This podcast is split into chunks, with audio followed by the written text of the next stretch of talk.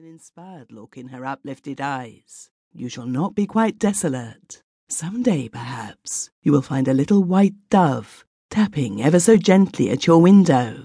Don't drive it away, for it will be your poor Isolde trying to tell you that she is dead and that her last thought was of you. She had been almost overcome by her own pathos, and he himself had been deeply affected. But the dove will fly away again, he had said, and I shall be lonelier than ever. Who knows? Perhaps I shall be allowed to stay and comfort you, she had whispered. At least till the time comes when you learn to care for, for somebody else, Parmenas. And then, then you will see a poor little white bird lying in a corner, quite, quite dead. You might write one of your little poems on that, mightn't you? But I mustn't be sentimental. After all, I mayn't die first. Mr. Tordevin may release me, and we may be happy together all our lives. Only somehow tonight, I can't help feeling as if something were going to happen. Promise that whatever happens, you will be constant, Parmenas. If he thought her fears fantastic, her project of returning to him in the form of a bird slightly unpractical, he merely loved her the better for them.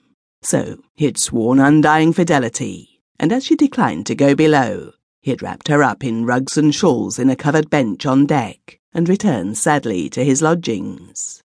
He lay still thinking of all this, trying to summon up her looks and the least things she had said and done until his eyes closed and he fell asleep once more. When he awoke again, he became aware that something was in his room. He could not see it, but he heard a curious fluttering noise, which seemed to proceed from the floor. Raising himself on his elbow, he looked and was startled for a moment to see a large greyish bird perched on the edge of the bath and gazing at him with fearless brown eyes. It was a remarkably fine specimen of the common gull, Larus canus. He had slept according to his custom with the window open, and the bird had evidently lost its bearings in the fog and flown in. He went towards it, but it did not budge. It allowed him to take it up and put it on the window sill without attempting to fly away.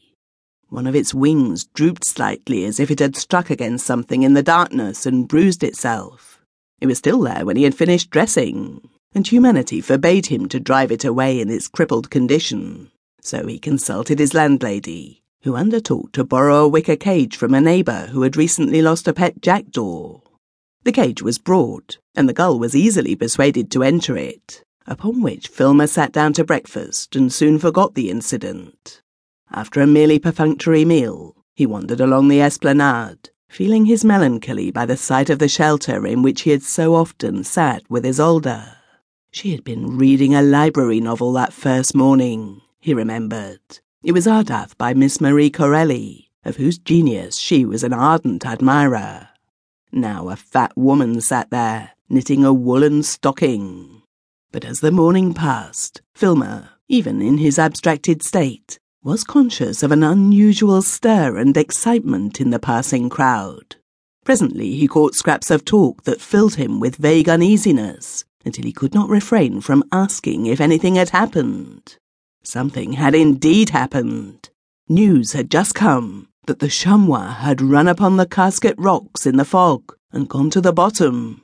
It was rumoured with all on board.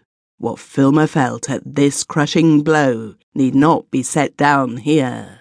His reason tottered under it, and might have left him altogether, had not more reassuring tidings arrived later in the day. The passengers were safe after all. At least all of the ship's boats but one had reached land, and as the sea was perfectly calm, no fears were entertained for the remaining boat, which was known to have been successfully launched, and had probably steered for the French coast. To Filmer, the relief was considerable, even though he could not help remembering Isolde's presentiment the night before. But presentiments are not infallible, and the chances were immensely in favour of her having been in one of the boats that had turned up. However, the list of names was published, and Isolde Leverson's was not among them, and nothing more had been heard of the missing boat.